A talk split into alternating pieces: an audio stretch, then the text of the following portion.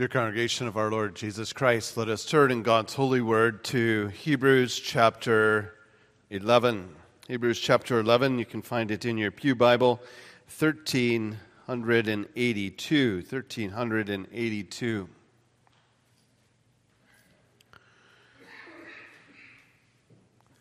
We'll begin reading at verse 23, and we'll read through verse 29. We're reminded in Hebrews chapter 11 that, faith, that um, faith is the substance of things hoped for and the evidence of things not seen, by which these elders or these uh, witnesses of faith, this great cloud of witnesses, has given a good report. And so we find not only Abel and Enoch and Noah but also Abraham and Sarah and, and their children, Isaac, Jacob, and Joseph. But also, Lord, as we turn to verse 23, the Lord directs our attention to Moses. Moses. Let us hear God's holy word. Hebrews 11, verse 23. By faith, Moses, when he was born, was hidden three months by his parents because they saw he was a beautiful child and they were not afraid of the king's command. By faith, Moses, when he became of age, refused to be called the son of Pharaoh's daughter, choosing rather to suffer affliction with the people of God than to enjoy the passing pleasures of sin, esteeming the reproach of Christ greater riches than treasures in Egypt for he looked to the reward. By faith, he forsook Egypt, not fearing the wrath of the king, for he endured as seeing him who is invisible. By faith, he kept the Passover and the sprinkling of blood, lest he who destroyed the firstborn should touch them. By faith, they passed through the Red Sea as by dry land, whereas the Egyptians, attempting to do so, were drowned. Amen. May God bless the reading of his precious and fallible word and also add his blessing to the exposition of it. As we think of our own lives, then we recognize that for many of us, we experience the difficulties and the challenges of raising children, especially in the times in which we live. However, if we look at Exodus chapter 1, 2, when in this cloud of witnesses of Moses being one of them, we recognize that there were also great challenges in Moses' life, even upon his birth, or we could say his parents' life when they found out they had children.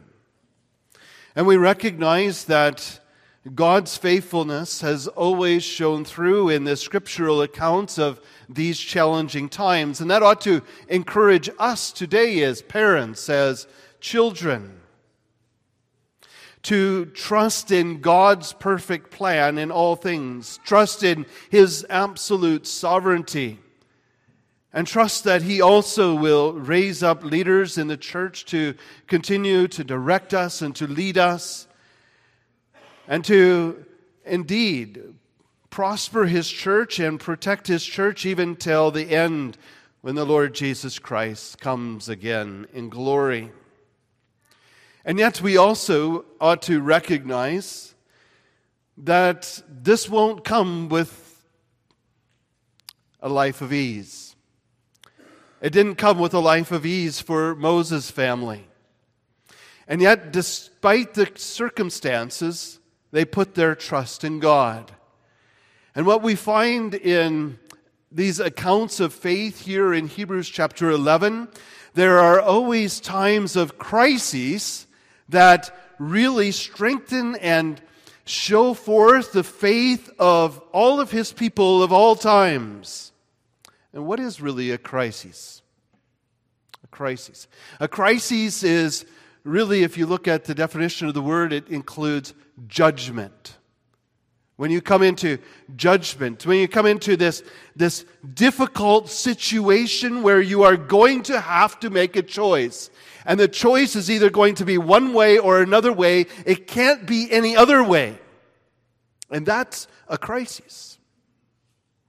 And it calls for a decision. We think about that in these, in these heroes of faith, as it were. We think about that in Abel's life, the crisis of, of worship, especially when he and Cain were worshiping.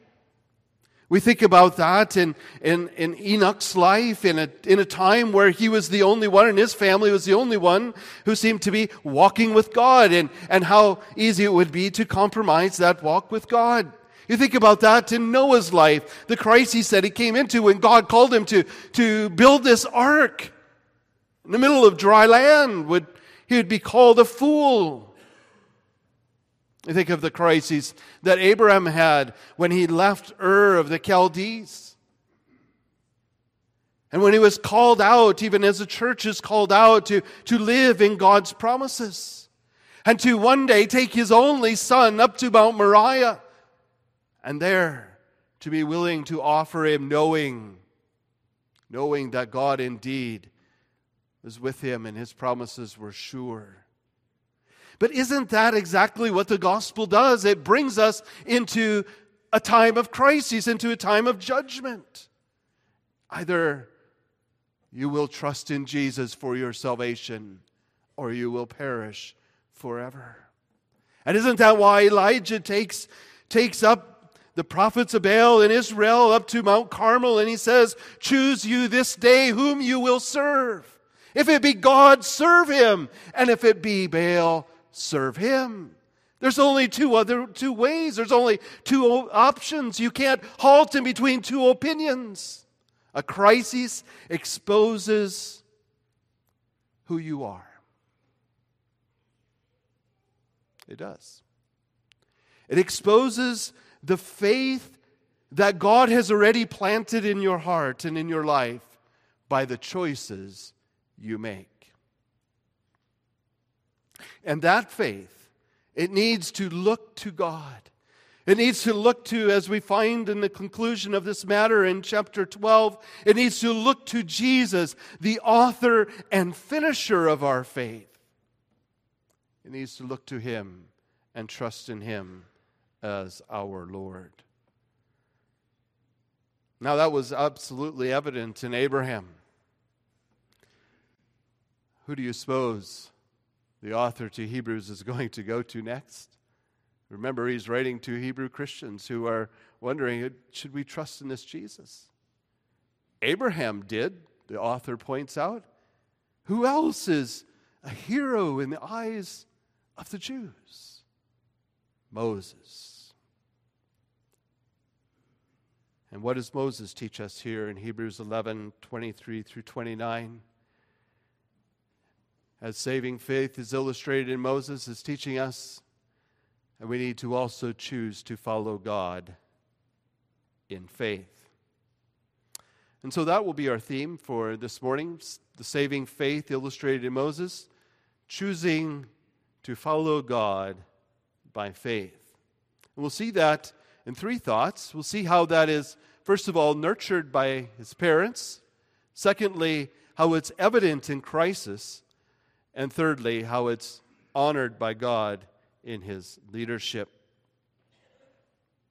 By faith, Moses.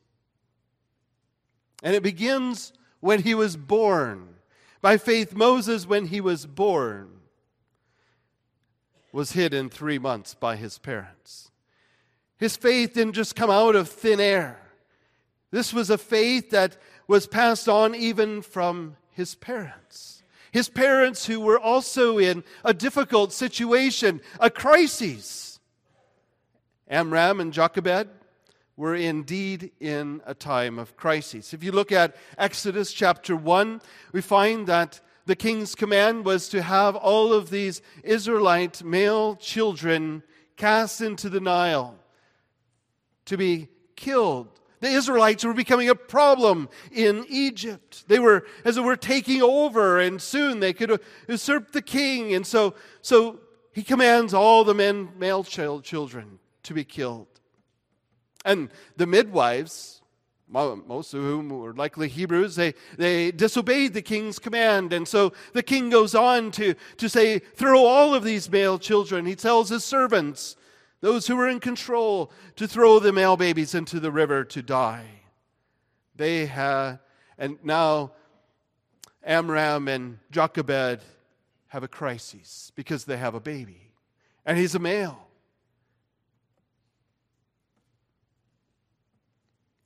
What's going to happen? Well, Moses' parents had eyes of faith. And what did they see? They looked upon Moses and they saw that he was a beautiful child. They saw he was a beautiful child. How many babies do you see that you say, oh, that's an ugly baby? You think that's what the text is talking about?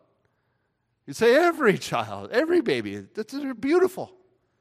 Now, now we, we look at this and you think, well, is is it because is it because Moses was so good looking and such a, such a handsome young child that, that, that, they would, that they would want to preserve his life? Well, we need to think about that word beautiful. That word beautiful is not necessarily saying that, that Moses was such, such, a, a, such a handsome young baby already, such a beautiful baby in that aesthetic type of the language, but, but rather this was a child that had beauty according to Ecclesiastes 3, verse 10. God has made everything beautiful in His time. It had a, had a perfect order. There was, there was some, something about this child that they could see by faith that God had a destiny for this child. And so they, they trusted that indeed they hid this child. God, God was going to reward them and all of Israel. This was the kind of beauty that they saw. Not just a, a saying, oh, what a cute baby, but a true beauty, knowing that this child was God's. They saw God's plan. They saw God's design. They saw God's purpose for their child, Moses. And so their parents, through the activity of faith, hid him for three months. And, and they did so with a calculation. Every activity of faith takes into account some kind of calculation. I think about Abraham, going back uh, several verses to last week, when we talked about how Abraham took Isaac up onto uh, Mount, Mount Moriah. And in verse 19, when he was about to offer up Isaac, by faith, he did so, concluding that God was able to raise him up even from the dead. It took a calculation to, to trust in God's promises and to know that God had the power to raise him from the dead or provide. And he did provide. He provided. It was a calculation. And so, so also, Amram and Jochebed had a calculation. We are going to fear God more than we're going to fear man. And so we have a calculation here. We're going to trust in God because He is the one who can deliver our child and give him the design that He has purposed for him in life. Imagine the difficulty, the fear day by day. And as it becomes almost impossible to hide their child any longer, they trust in God again as they seek a way to preserve their child. God's child. And so, Exodus 2, we read that, that in verse 3, that they could no longer hide him, they, they built an ark of bulrushes for him and dabbed it in asphalt and pitch and put the child in it, put it by the river's bank, and, and his sister stood afar off to know what would be done to him. And the daughter of Pharaoh come. Again, God had his plan, and he comes, she comes down to the river to bathe in the river. And one of the maids were walking by the riverside and they saw the ark and, and they, they look in and they open it and she sees a child and behold, the baby was crying. And she had compassion and said, This is one of the Hebrews' children. And then the sister comes, Shall I call a nurse for you from the Hebrew children so that she may nurse the child for you? You see, Moses' parents' faith was rewarded by God. After they couldn't hide him anymore, they entrust him to God and put him in this ark of bulrushes. And there, this daughter of Pharaoh finds him. And then, as Moses' sister comes to him, comes to her and says, Should, should I find a nurse for you? Go, she says. And who's she going to call for a nurse? She calls Moses' own mother to nurse and to nurture Moses. The reward is this that they could raise and nurture Moses in the fear of the Lord, that he could know the God of Abraham, the God of Isaac, and the God of Jacob, that they could know his promises, that they could teach Moses to identify with the people of God. And they did so by faith. That's how Moses came to faith. What about your children? What about my children? Do we see our children as beautiful? I'm not just talking about good looking, cute. I'm talking about do we see our children as those who are created in the image of God, those who have His covenant blessings, those who He has placed in this world, in this time, in His church. Do we see our children as that?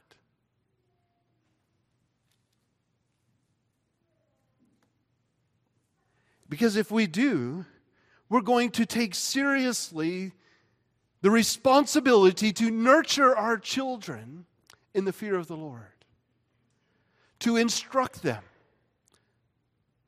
to teach them of God's promises, His covenant mercies, and to prepare them for a life of faith in this world. We're going to teach them the importance to identify as Christians, first and foremost, that God has called them out from this world that God has placed His name upon their foreheads. And He promises to be a covenant keeping God unto them. Are we illustrating that importance by hiding our children from the world? Or are we just going and casting them into the Nile River, as it were?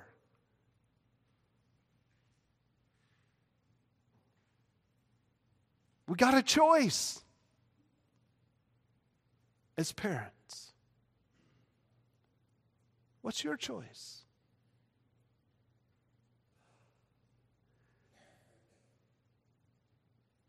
What's my choice?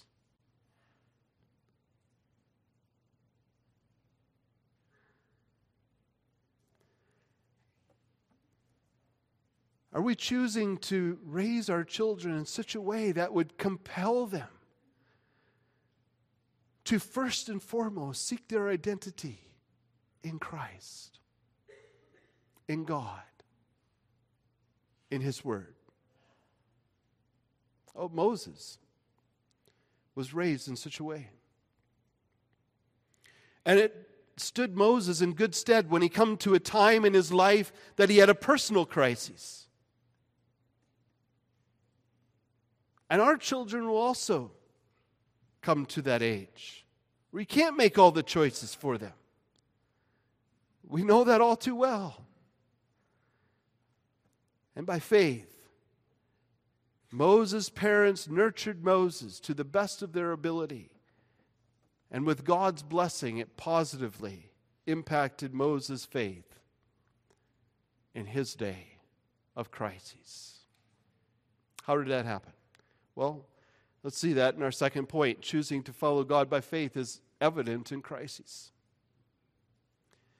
By faith, Moses, when he became of age, we read in verse 24, refused to be called the son of Pharaoh's daughter, choosing rather to suffer affliction with the people of God than to enjoy the passing pleasures of sin, esteeming the reproach of Christ greater riches than the treasures in Egypt, for he looked to the reward.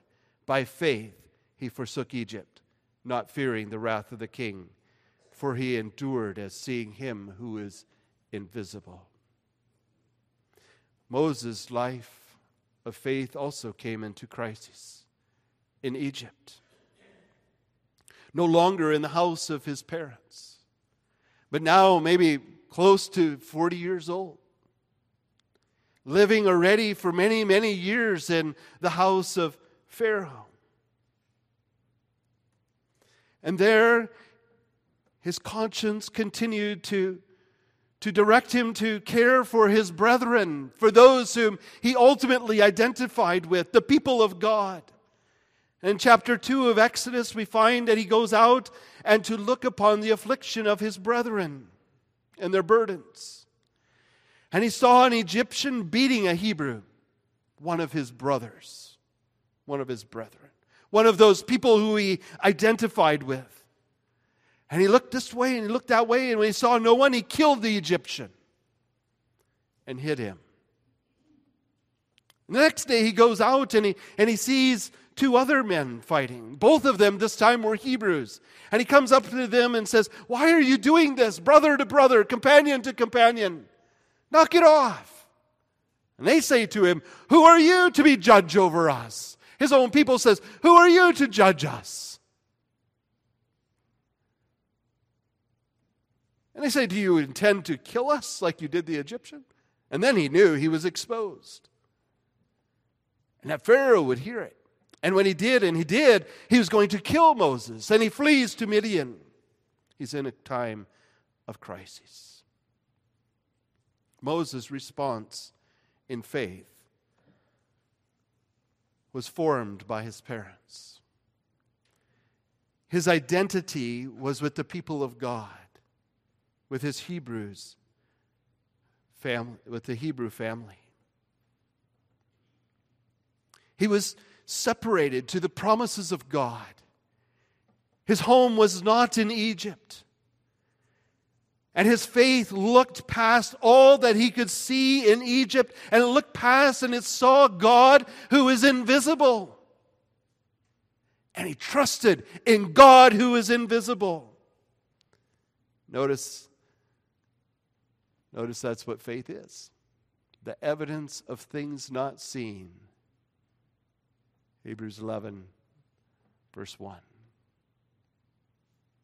And from that evidence of things not seen, he put his faith in the substance of things he hoped for, even while he was in Egypt. And he had a lot of things in his sight. The activity of Moses' faith had to come with a lot of calculations as well. Could you imagine all the things in Moses' sight in Egypt? All of the riches, all of the splendor, all of the honor, his position and power, everything in Egypt. He had a choice to make. Will I suffer with my people, or will I continue to enjoy this lavish, luxurious lifestyle? And he knew he had a choice, and it was one way or another. It couldn't be both. The choice was either yes or no, it was black or white. It was either to identify as an Israelite, as a son of Abraham, and a follower of the Lord God of his fathers, or to remain as a prince of Egypt, a son of Pharaoh's daughter, a servant to the gods of the Nile. Consider all that Moses saw and had to leave behind because of his choice. worldly honor and power, refusing to be called the son of Pharaoh's daughter. It, it's, it's speculated that Pharaoh actually had no sons of his own, and Moses stood in line to ascend to the throne to be a Pharaoh himself. Either way, he was certainly aligned in a royal house. In a time when royalty was equivalent to deity. And he turned his back on it because he saw God who was divine, even though he's, as ruler, divine, even though he was invisible. He turned his back, we read, on the pleasures of sin, which especially are available to those who have such wealth as Pharaoh's household. The pleasures of sin that are at the disposal of all who would have been in Pharaoh's court. The pleasures of sin in Egypt had to have been so dazzling, drawing at Moses' heart, who is living in them for among them for probably 30 years. But he also turned his back on those treasures in Egypt. Those treasures that were beyond any human reckoning, the most wealthy country of that particular time. He gave it all up. Is it because Moses was just like really didn't care about all those earthly things and just wanted to go live in the mountains? And, some people's character are that is, is really that way, but, but not so. Moses gave up these things. Why? Why? We read he made a calculation. He made a calculation. He would rather give up all of these things for the privilege to suffer affliction with God's people. And secondly, to share in the reproach and the disgrace of Jesus Christ. This is a choice that Moses made. You would say, What a fool! And people would have good reason for doing so. You have a, a life of luxury and power and extravagance on the one hand, and you can see it with your eyes, and you trust in something that's invisible, that includes suffering and affliction. What a fool. But that's the exact advertisement of the gospel. And anyone who advertises the gospel in any other way than a life of affliction is a heretic. And we have many in our day who do so. That if you believe in the Lord Jesus Christ, all these blessings are going to be heaped upon you, and you're going to have a, your best life now. Just trust in God, and He'll give it to you. And it's a false gospel. The advertisement of the gospel is that you deny all of those things and you take up your cross and you follow Jesus Christ as his disciple. That's what Jesus himself says. Any of you who does not renounce all, you are unworthy to be called my disciple. Unworthy. That's the advertisement of the gospel.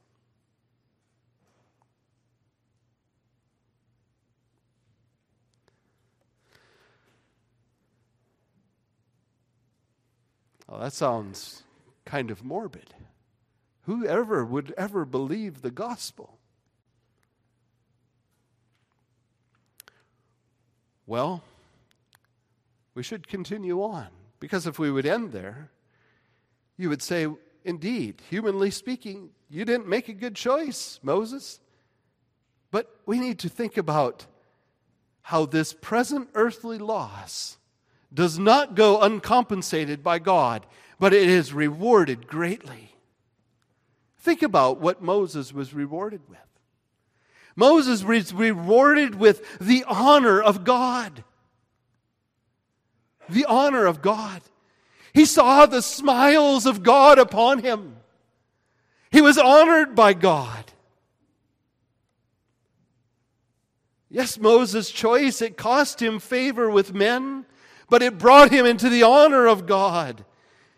A name that God sees fit to praise on the very pages of Scripture. Could you imagine if Moses would have chose the position in Egypt? And he would have remained a member of the Egyptian society.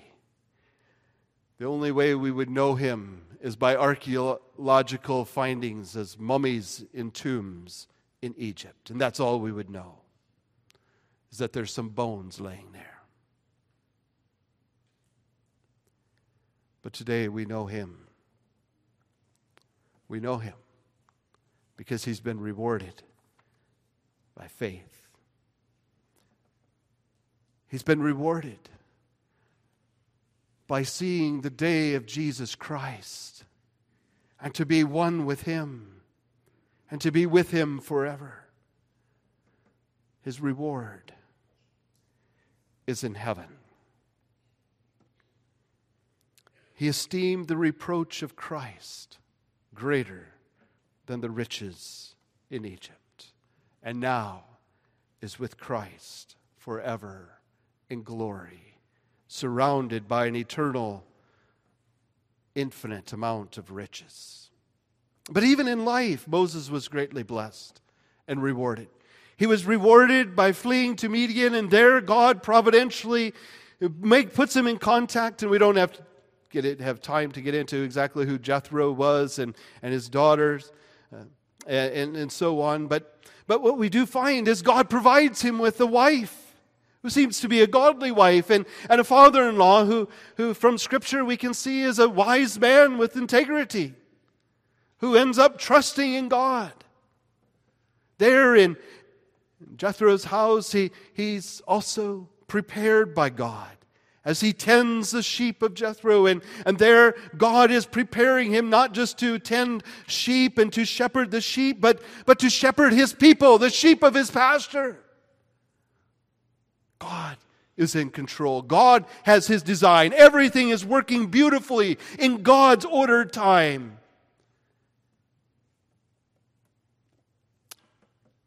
Well, what about you and what about me?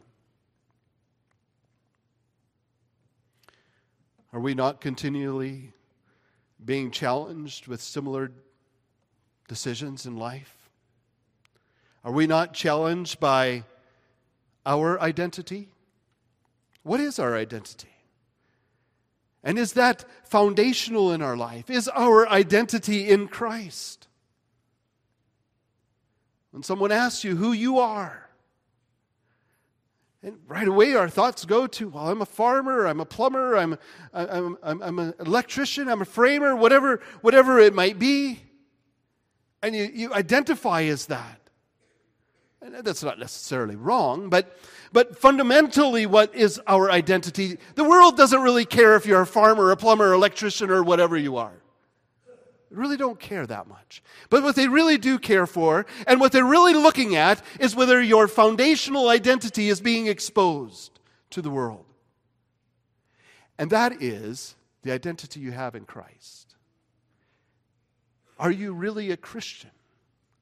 And if you're a Christian, then you're a Christian farmer, you're a Christian plumber, you're a Christian, you fill in the blank. That's what the world is looking at. That's where our identity needs to be. Are we like Moses, willing to identify with the people of God and to be a Christian and have that impact all of our life? Are we willing to forsake the pleasures of sin, to flee from sin? Not to see how closely we can walk with sin, not to see how closely we can bring our children into fellowship with sin, but to but to flee from it rather than to enjoy the fleeting pleasures of sin. Are we willing to renounce our earthly treasures? Now, I'm not saying that wealth here all needs to be renounced and you need to sell all and give all to the poor or anything like that. I'm not saying that. The key word here is earthly treasures. Earthly goods can be a blessing when used properly by the people of God. But when they become treasures, they're no longer simply earthly goods, but they become an idol in your life. Are we willing to forsake our idols? Is a question. A challenge for Moses and for us living in this world, especially serving God in a mostly pagan world, is to have and to be able to witness our identity in Christ, to forsake the pleasures of sin and earthly treasures. Moses was forced to choose in crises. Phillips Richard Phillips writes this Like Moses, every believer will have to ask whether he or she is honoring God or betraying him, compromising with sin or restraining it, and serving his neighbor or exploiting his fellow man. You see, Christ calls us to be salt in this world. No matter what occupation we are involved in, no matter what position we have in our church or society. He warns that when we lose our saltiness, then we have lost our witness. Moses was a faithful witness in the cloud of witnesses. He knew his times, he knew his heart, he knew his faith called him to take a sacrificial stand for the Lord in the midst of a pagan world. And that was honored by God. And we find how God, in our third point, how God honored that in his leadership. We know the story well, don't we, when we look at Exodus chapter 3. God had been preparing Moses for such a day as this. He brought him to Midian to shepherd those sheep. And there, as he's shepherding the sheep, he's called out of the burning bush Moses, take off your feet, for the ground you stand on is holy ground.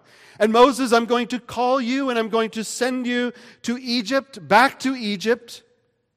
And you are going to be a savior for my people. Not the savior, but a savior for my people.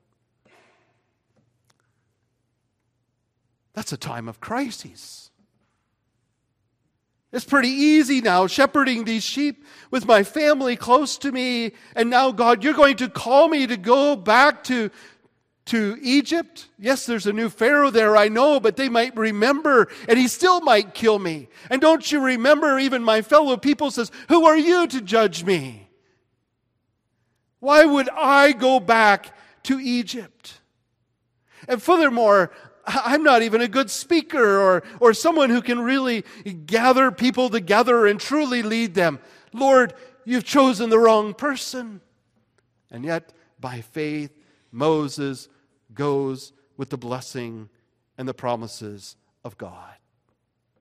And there he goes into Egypt to Pharaoh. And certainly, if I go to Pharaoh and show him that indeed God is all powerful and he's doing miracles and, and giving plagues, the first plague would be enough for him to let the people go and we can worship our God. But no, God has to harden his heart and he wouldn't let the people go. And I got to go to Pharaoh again. Each time had to be a crisis in Moses' life. And yet, each time, he trusts in his God. And it comes to the 10th plague. And there, Moses, also very likely the oldest of, of the family, a son. And the firstborn son is going to be killed if there's not blood on the doorpost. How in the world is this blood on the doorpost going to save me? And yet he believes as he partakes in the Passover and puts the blood on the doorpost.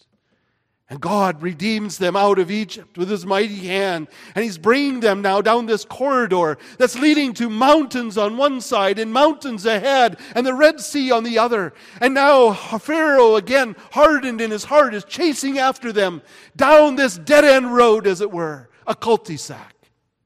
And there they come to the end. And Pharaoh's army is coming up against them. How in the world are we ever going to escape? And God opens the way through the Red Sea, and they walk through it on dry ground. Crises after crises as they go through the wilderness, along with murmuring people for 40 years. Moses was prepared for this day by God. And God honored him with steadfast leadership by faith. He looked to the promises of God. As he would remember at that burning bush, God had stopped him. And God called out of there. And he says, Moses, I am the I am that I am. I'm the God of Abraham, of Isaac, of Jacob. I'm the one who has promised this land and promised a seed. Moses, do don't you remember? My covenant promises. I'm going to use you to accomplish them. He says in chapter 3, verse 12, I will certainly be with you, Moses. And you will enjoy that land of the promise of your fathers. And I'm not going to have you eh, go out of Egypt empty handed. No, they're going, to, they're going to be casting all of their gifts and their wealth upon you as you go out of Egypt. You're going out with a mighty hand, Moses. Moses believed the promises of God. He believed his word. He trusted his word. He followed his word. I, I don't know about you, but could you imagine trying to get over a million people to follow your leadership?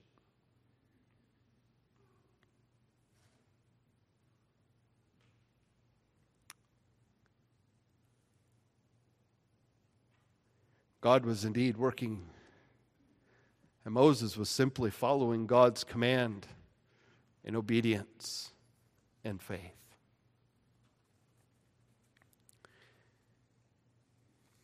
And what great salvation he accomplished through it. What a reward.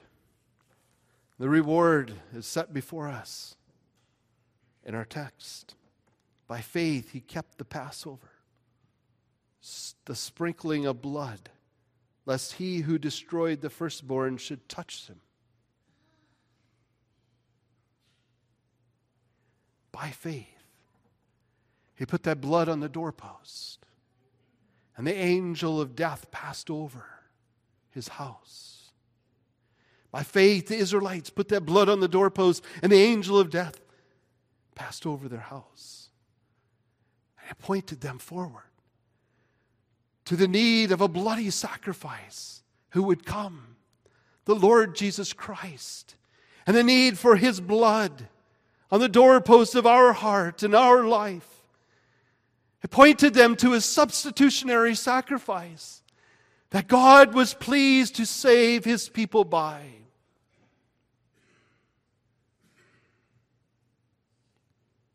Personally, but also corporately. Moses leads them down this corridor to destruction. But it wasn't.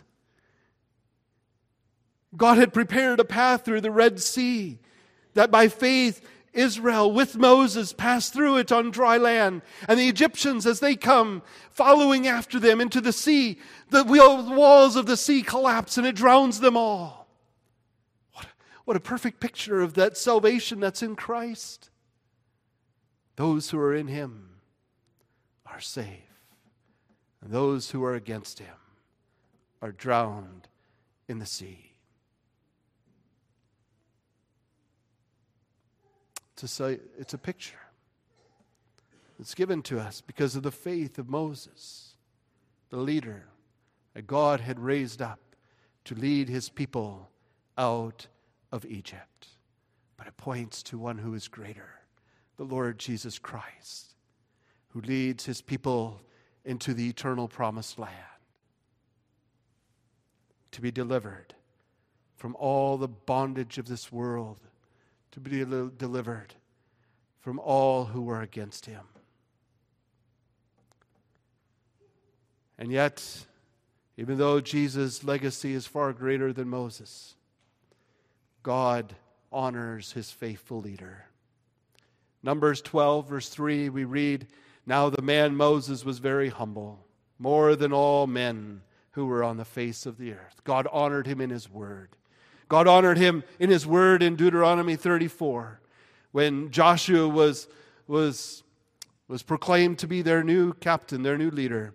There in verse 10, he says, But since then there has not risen in Israel a prophet like Moses, whom the Lord knew face to face, in all the signs and wonders which the Lord sent him to do in the land of Egypt before Pharaoh, before all his servants, and in all his land, and by all that mighty power and all the great terror which Moses performed in the sight of all Israel. Moses is honored by God. He leaves a legacy for these Hebrew Christians, but not a legacy as great as the Lord Jesus Christ. And being surrounded by this cloud of witnesses, Moses being one of them, Moses wouldn't say, Look at me and look to me and what I have all done. No, he would tell us, Go and lay aside every weight and the sin which so easily ensnares us, and run with endurance the race that is set before us, looking to Jesus, the author and finisher of our faith. That's what he would say. And so we are called today to look to him, to look to Jesus in all of our crises. We are called today to surrender to his word, to believe his promises, to trust in his work, to trust in his perfect plan, and to live by faith out of Him. And then we will receive an eternal legacy as we are welcomed to all those who are in faith. Well done, my good and faithful servant. Enter into the joy of the Lord. This morning,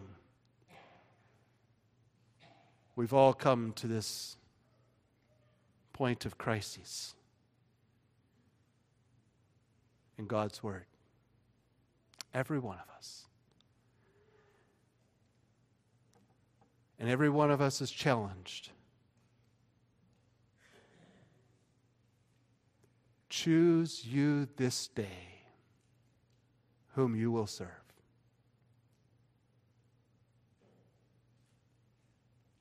Amen. Let's pray. Lord, as we come to the end of our worship service this morning, we give you thanks for your word. Give you thanks for your word that cuts and pierces like a sword, a two edged sword. And indeed, we know, Lord, that that two edged sword goes in and it cuts in two. Not in three, not in four, but asunder in two. We're left with this question Choose you this day whom you will serve.